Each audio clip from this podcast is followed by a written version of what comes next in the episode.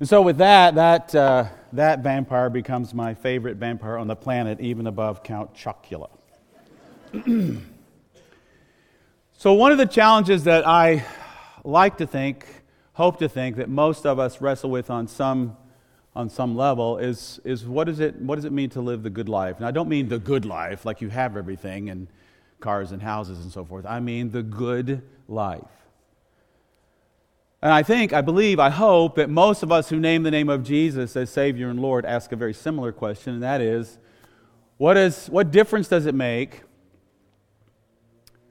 for us to follow Jesus? What difference should it make if we follow Jesus in terms of how we live our lives, the choices we make, and so forth? And really, that's a major question that I think Jesus is trying to answer in his life and his teachings throughout the Gospels. And when we talk about uh, the good life, we talk about doing good. We're not talking about doing good in order to get something out of it. We're not talking about doing good in order to earn God's favor, God's love, God's acceptance, not at all. We're talking about doing good in response to God's goodness to us. And so we ask a question What is the proper response to the grace of God in Christ? What is your proper response? What is my proper response to the grace of God in Jesus Christ? In the next three weeks leading up to Thanksgiving and the season of Advent, we're going to dive into this question of what it means to live a good life, the good life, in response to the, God, the goodness that God has shown us in Christ Jesus. The good news we're going to celebrate uh, this week and in the coming weeks is this In Christ, we can have the good life. In Christ, we can have the good life. The phrase from which we get our preaching series uh, this, this season uh, is one that most of us have heard or have used one good turn deserves another. It dates all the way back to the 1400s when the word turn didn't mean exactly what it means now. It meant deed. One good deed deserves another good deed. So if someone does you a favor, a good deed, then you sort of owe it to them to return the favor in some way. Much like the little boy did in that video, he had received a good deed. He received candy in his, in his uh, trick or treat bags because of the generosity of others. and in so doing, then he came to uh, a house that had none and he returned the favor. He gave candy where there was no candy. Now, when I was a kid, we only had trick or treat uh, buckets that looked like pumpkins or pillowcases. Those are the two things. So I happen to think it's incredibly cool that we get a Black Panther now. If I could just be a kid again. So we have this good deed that is done and this return of the good deed that is done. And so we begin this series with an understanding of something important that whether we know it or not, whether we like it or not, whether we believe it or accept it or not, the reality is that God in Christ has done a good deed, a good turn for all of us. Christ became one of us. Christ lived among us. Christ taught us how to live a kingdom of God kind of life. Christ died so that we might experience forgiveness of sins, that we might live an intimate life with God forever. And Christ gave us, God gave us in Christ the, the Holy Spirit to dwell within us to enable this life. And this very good turn that God has given us deserves another. In Ephesians chapter 2, we have what is probably one of the uh, most loved passages by followers of Jesus down through history and around the world. Uh, the Apostle Paul reminds us, begins by reminding us that of, uh, and his readers, that from whence we all came. He says this As for you, you were dead in your transgressions and sins in which you used to live when you followed the ways of this world and of the ruler of the king of the air, the spirit who is now at work in those who are disobedient. All of us also lived among them at one time, gratifying the cravings of our flesh and following its desires and thoughts. Like the rest, we were by nature deserving of wrath. We were in a bad place. We were in a bad place. We were deserving of wrath, Paul says, but then something good happens.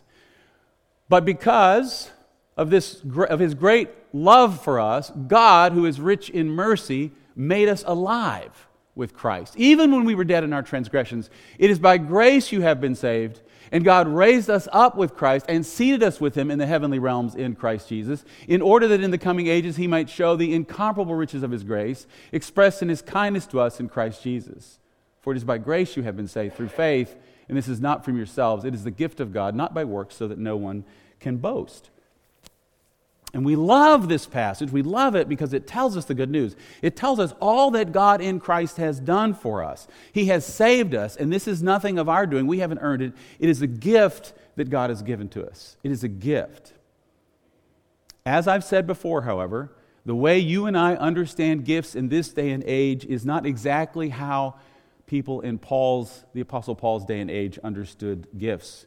When he chose, when the Apostle Paul chose the word grace to describe some theological reality, he borrowed the word from his culture and his language at the time, and in so doing, he imported its meaning into Scripture, into the theological discussion, and into the discipleship discussion. Paul didn't invent a word, he borrowed it from the language and the time in which he lived, which is all he had to work with. And by doing so, he imported that word's meaning into Scripture and into the theological and discipleship discussion. What the words give and grace and favor meant then matters now. What those words meant then matters now as we try to interpret and apply these things to our lives.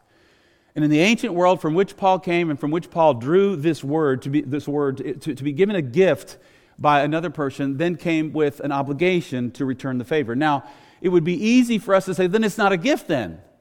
There's strings attached. It's not a gift. But that is to infuse Paul's words, grace and gift, with meanings from our day and culture, and that's not really fair. Paul is in his culture. He uses that word. We need to see what that word meant then. From Paul's point of view, Paul's culture, Paul's day and age, to receive such a gift means that we have an obligation to live not according to the flesh, not according to our normal way of living, but to live according to God's Holy Spirit instead. Therefore, Romans chapter 8, therefore, brothers and sisters, we have an obligation, but it is not to the flesh to live according to it. For if you live according to the flesh, you will die. But if by the Spirit you put to death the misdeeds of the body, you will live. For those who are led by the Spirit of God are the children of God. And so this gift comes with an obligation, Paul's word.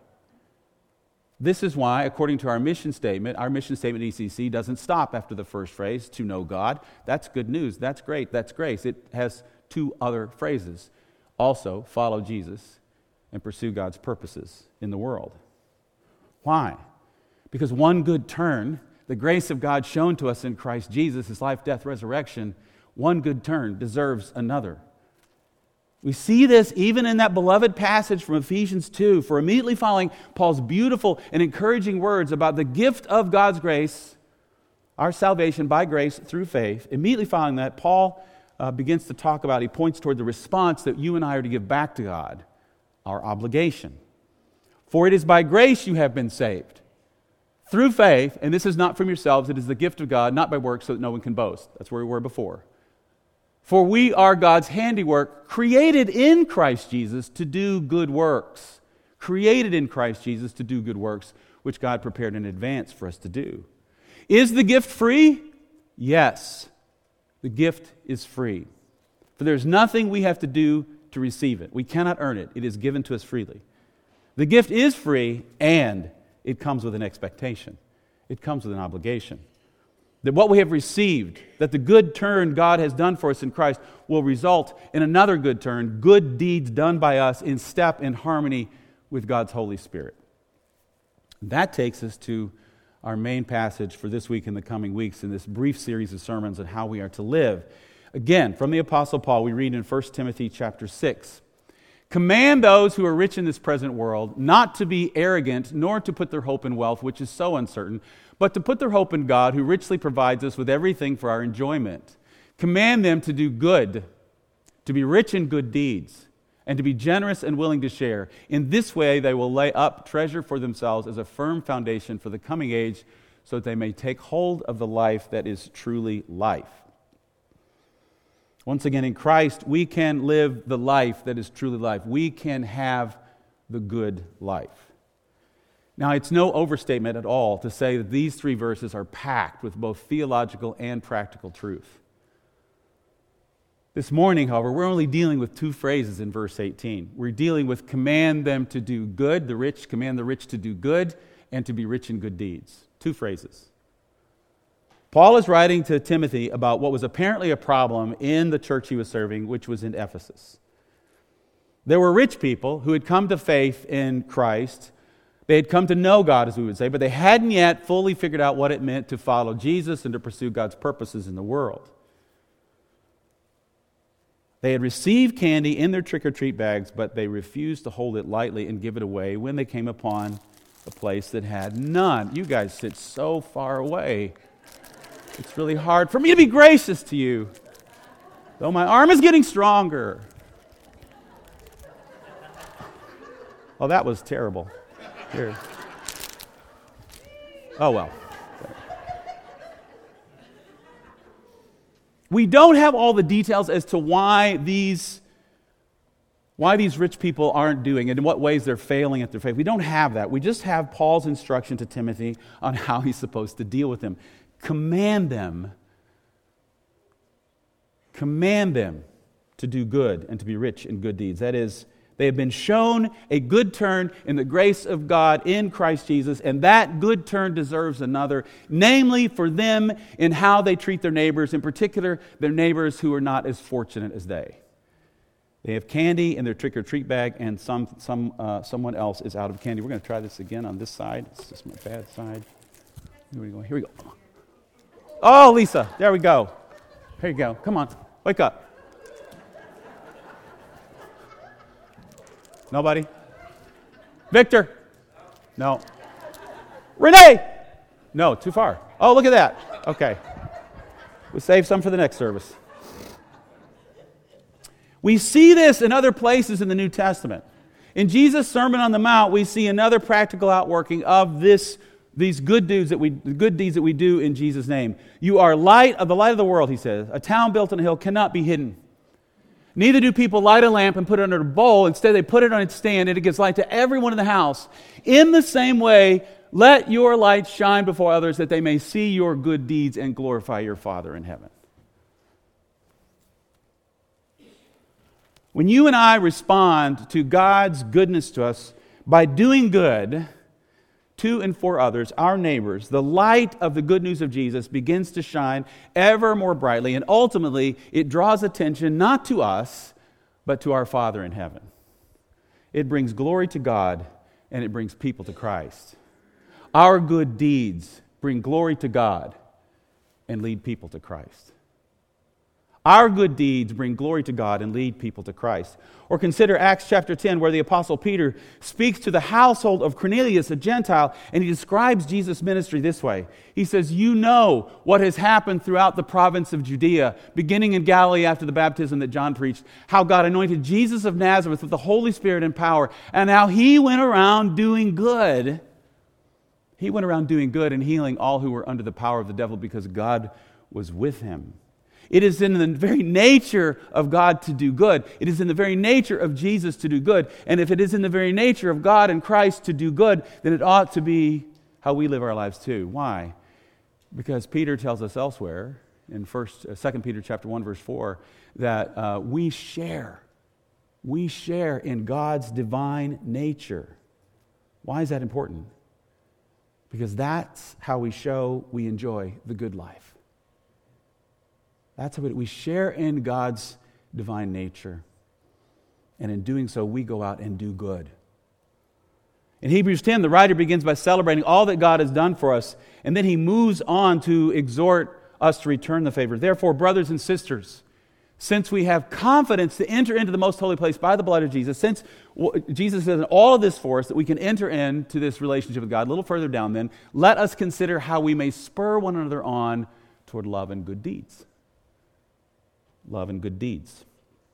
Getting back to our original text in 1 Timothy 6, Paul's words are directed toward the rich, while most of us in this room would likely not consider ourselves rich. When our average or our median income here in Lafayette is compared to the rest of the world, turns out we are filthy rich. Statistically, the median household income for the city of Lafayette is $39,378. That puts us in the top 0.59% of the richest people in the world. This part's funny. That makes you the 35,444,298th richest person in the world. We are one percenters. More shocking, perhaps, more surprising is even if we happen to have an annual household income that is, uh, that is at the poverty line, as the United States government would define it, of $25,750 for a family of four, we're still in the top 2% of the richest people on the planet. You want to plug your own actual net income in and find out how rich you actually are. We put the link to the globalrichlist.com in your Bible app live event. Now, the truth is, maybe we don't feel rich. Maybe we don't feel rich, and that's fine. In reality, however, it doesn't matter whether we are rich or poor because that's not the point. What Paul commands of the rich is for all of us rich, poor, and somewhere in between. Why? Because we have all received the goodness and grace of God in Christ Jesus, and we need, therefore, to return the favor. We need to be rich in good deeds for that is the kind of wealth that matters in the kingdom of God's economy. That is the life that is truly life. That is the good life. Earlier, we took a look at the Apostle Paul's words in Ephesians 2, where he told us that our salvation was a free gift. Our good deeds do not earn us God's forgiveness. And you can see how someone in that day and age, or even today, might hear that and begin to think, oh, then I guess good deeds don't matter. Let's just sit back and relax and enjoy ourselves. And that is likely what James is dealing with in his letter when he writes in chapter 2 What good is it, my brothers and sisters, if someone claims to have faith but has no deeds? Can such faith save them? Can you hear the argument? The Suppose a brother or sister is without clothes and daily food. If one of you says to them, Go in peace, keep warm and well fed, but does nothing about their physical needs, what good is it? In the same way, faith by itself, if it is not accompanied by actions, is dead. We begin with the reality that we are blessed that God has that God has done for us the ultimate good deed in Christ Jesus. He has saved us. He has filled us with His Spirit. He has promised us eternal life with Him. And that good turn on God's part deserves another good turn on our parts. So, in the coming weeks, we will indeed talk about finances and possessions, but this morning, the word, the good word, is about deeds is about the way we live our lives, the way we love our neighbors as we love ourselves, or fail to do so. To fail to do so is to have a faith that is dead, James, the brother of Jesus, would say to us. Now, he is not saying that if we do not do good works, we are no longer saved.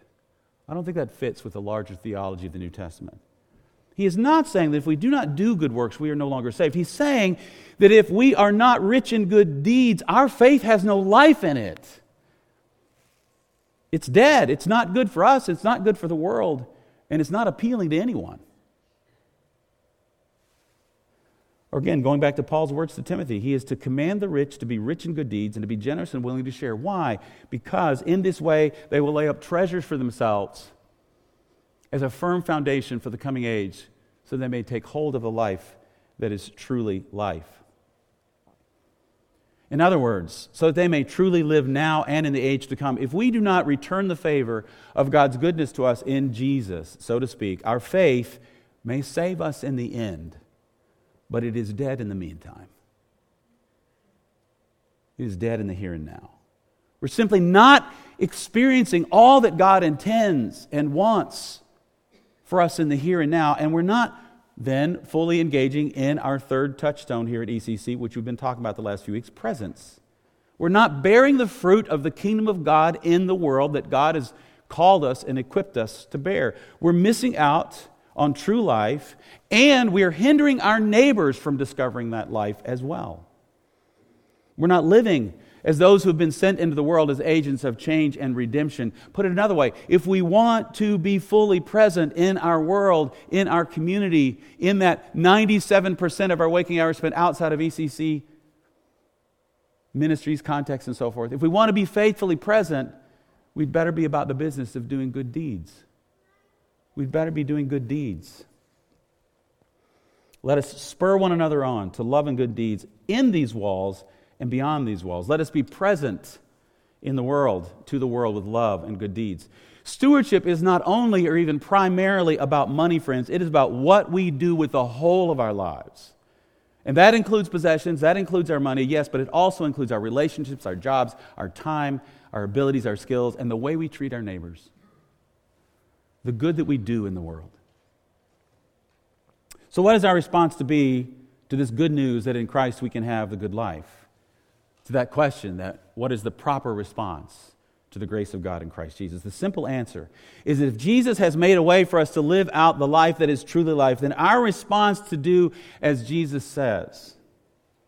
That's what we should do. Enjoy that life. Enjoy the life. Our response is to seek to live the good life, the true life. And so, on a practical level, we ask ourselves who are my neighbors and how can we do how can I do good for them? Who are your neighbors and how can you do good for them this week? Maybe it will be someone you know and love very much, a spouse, a child, a parent, a, a neighbor. Or maybe it will be someone you don't even know. Maybe you'll pay for someone's order in the drive through who's behind you. Maybe you'll pick up trash on someone's front lawn as you're walking the dog. Maybe you'll shovel a driveway, watch children, or send over a meal for someone. The possibilities are actually quite endless for good deeds that we can do. And yes, these good deeds, these good turns are indeed all about our presence in the world, but they're also about our transformation. Another of our three touchstones. Because doing good deeds will gradually, over time, remake us into Christiform people people who live out the image of Christ in the world, the one who went around doing good. Even if you're at the grocery store and you see a shopping cart that's a stray shopping cart, put it back in the corral where it belongs. That's a good deed. It's a small one, I'll grant you. But learning to do that, maybe it's not going to make anybody's life that much better that you did that, but it will transform you it will slowly over time begin to remake you into a person who goes about doing good, a Christiform person. There's a prayer in the Book of Common Prayer that Kim and I pray on most days, and I'm going to invite you to pray it with me in, in a moment, and, and I'm going to invite you to take it with you and pray it in the days to come. It is a prayer that both acknowledges the good deed that God has done for us in Christ in showing us His mercy, and it calls upon us to live lives of gratitude and action in response to that mercy. it is a prayer that God will make us aware of his mercies so that we might show forth his praise in how we live our lives and in how we respond to God's mercy in Christ. The prayer is also in your Bible app live events. Now, I know some people have a reaction against pre written prayers. I want to say two things about that. One is, well, I'll say three things. One is the Psalms are pre written prayers, and we seem to have no problem with that. Two, is if, if you have problems with the prayer, I'm going to invite you to try it anyway because here's the reality. When left to our own devices, we usually pray the same things all the time. So if we read and we use a prayer that someone else has written, we find ourselves praying something else that might be on God's heart that we didn't think of.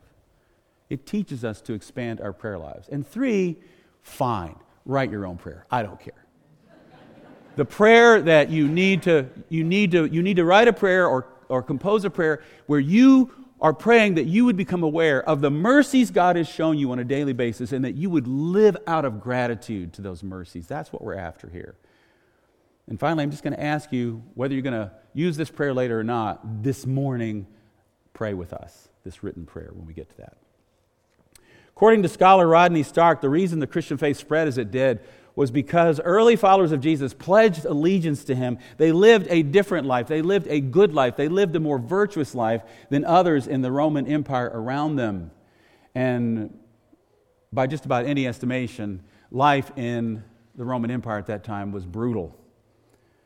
To put it mildly, neither women or children are respected, but Christianity promised a way of life that did respect them, that gave them status and gave them dignity and then as women came to faith, they brought their children to faith. They led their husbands to faith. Things spread. Furthermore, in the, in the mid second century, the empire was hit by plagues that nearly decimated the population. And in that day and age, as hard as this is for us to, to even imagine, it was not uncommon if someone in your household was sick that you would simply turn them out to the streets. You didn't want everybody else getting sick, and you knew there was nothing you could do. You just turned them out into the streets. But Christians came and got those people. Christians cared for them. Perhaps sometimes nursing them back to health, or perhaps just giving them a good death where they were cared for. Also unimaginable is that it was not uncommon if you didn't want an infant for whatever reason, you could let that infant, as it was legally called, death by exposure. You simply put them out on the streets and let them die. Christians swooped in and rescued these infants and raised them.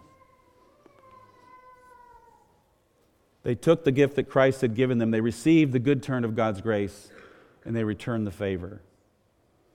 And in doing so, they discovered the life that is truly life, the good life. And others saw those good deeds, and others witnessed those good lives. And they came to a place of glorifying their Father in heaven, or else you and I wouldn't even be here.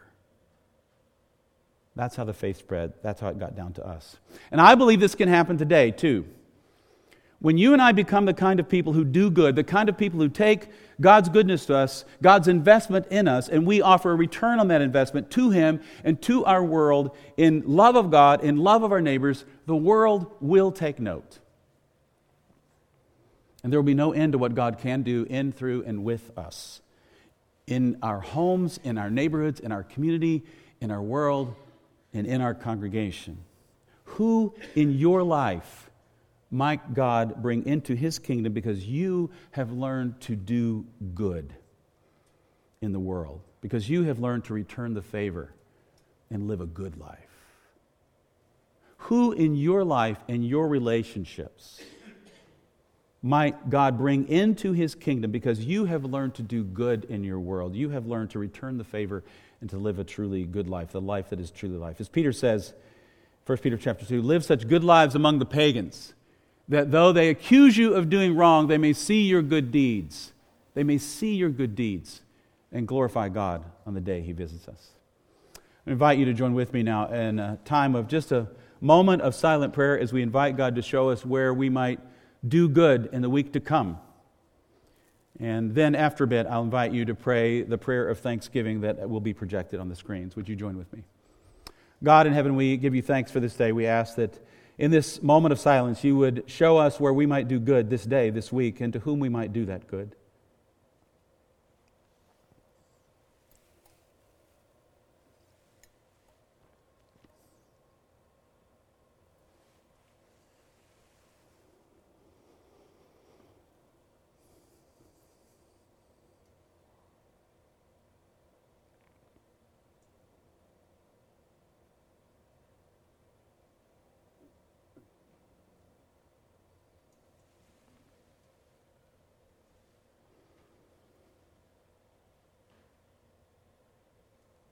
Pray with me? Almighty God, Father of all mercies, we, your unworthy servants, give you humble thanks for all your goodness and loving kindness to us and to all whom you have made. We bless you for our creation, preservation, and all the blessings of this life, but above all for your immeasurable love in the redemption of the world by our Lord Jesus Christ, for the means of grace and for the hope of glory. And we pray, give us such an awareness of your mercies that with truly thankful hearts we may show forth your praise, not only with our lips, but in our lives, by giving up ourselves to your service and by walking before you in holiness and righteousness all our days.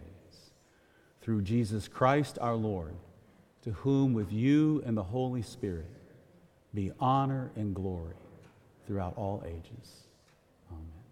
Oh God, help us to make good on these words that we have prayed. Help us to be sensitive and open to your Spirit this day, in the days and months and years to come. Make of us a people who so have received your mercy and celebrated your goodness to us that we go out and return the favor by living good lives, by doing good deeds, by being rich in good deeds, all for your glory. And as we celebrate, Lord, all that you have done for us, we take this time to offer back to you a portion of all you have given us. We ask your blessing on our offering. Help us to do so, Lord, out of gratitude and out of celebration for your mercies once again. And use these gifts, we pray, to further your kingdom and to nourish it for your glory. In Jesus' name, amen.